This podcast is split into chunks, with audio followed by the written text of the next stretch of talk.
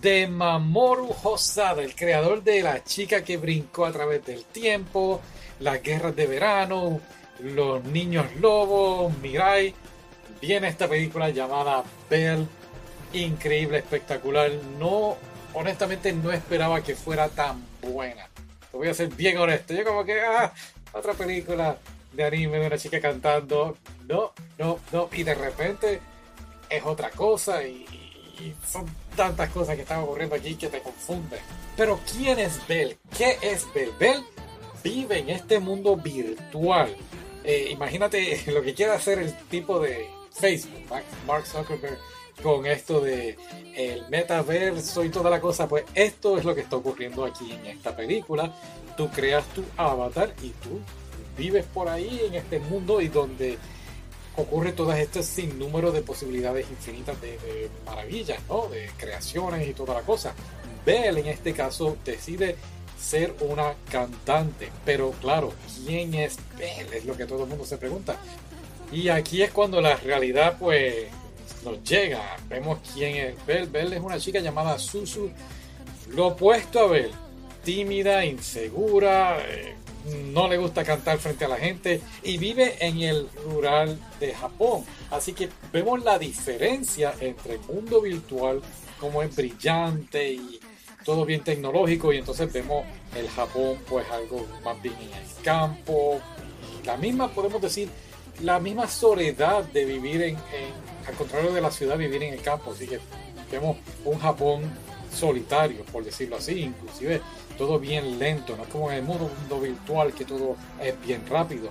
Y Susu pues es una chica que lamentablemente perdió a su madre y la única forma que te lo puedo explicar y lo transmiten muy bien en la película, porque es tan espectacular, es esa frustración de no tener a su madre, la forma que la perdió y ella ha cortado comunicación con el mundo real, ¿no? Eh, inclusive con su padre y su único escape es las redes sociales.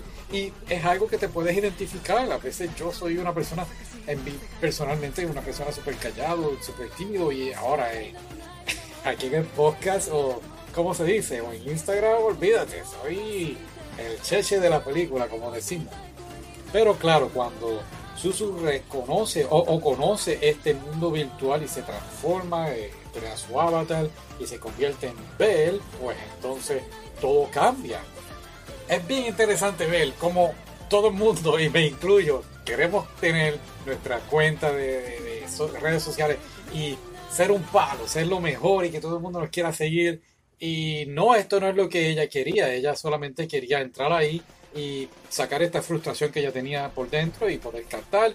Y tenía un montón de seguidores. Fue algo tan increíble que ella misma no lo podía creer. Y yo como que yo por acá, ajá, qué suerte tienen algunos. Y honestamente las canciones están muy nítidas, me gustan, las puse aquí de background, puse al principio del podcast, porque es que es algo increíble. Y esto inspira a otros. Claro, va a tener algunos haters, como decimos, pero poco a poco la gente la va aceptando. Y todo esto son los primeros 25 minutos de la película de dos horas.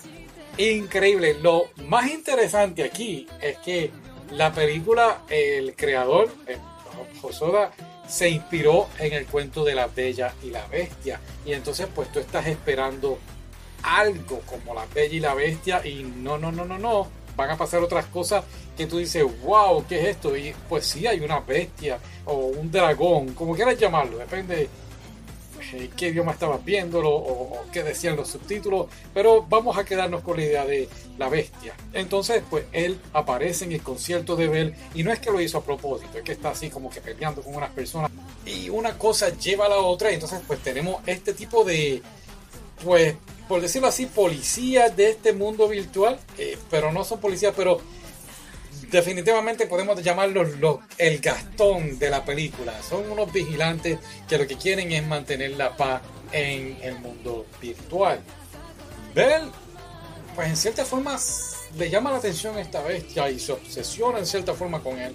y entonces decide averiguar su verdadera identidad. Recuerda que son avatars, ¿no? Entonces pues va así como que a buscar a la bestia y va al castillo de la bestia y sí, hay una escena como La Bella y la Bestia, la película de Disney. ¿Cuál película de Disney? ¿Muñequitos o la del Emma Watson? ¿Cómo se llama? No importa, porque es más o menos lo mismo. Lo vas a ver, pero en anime.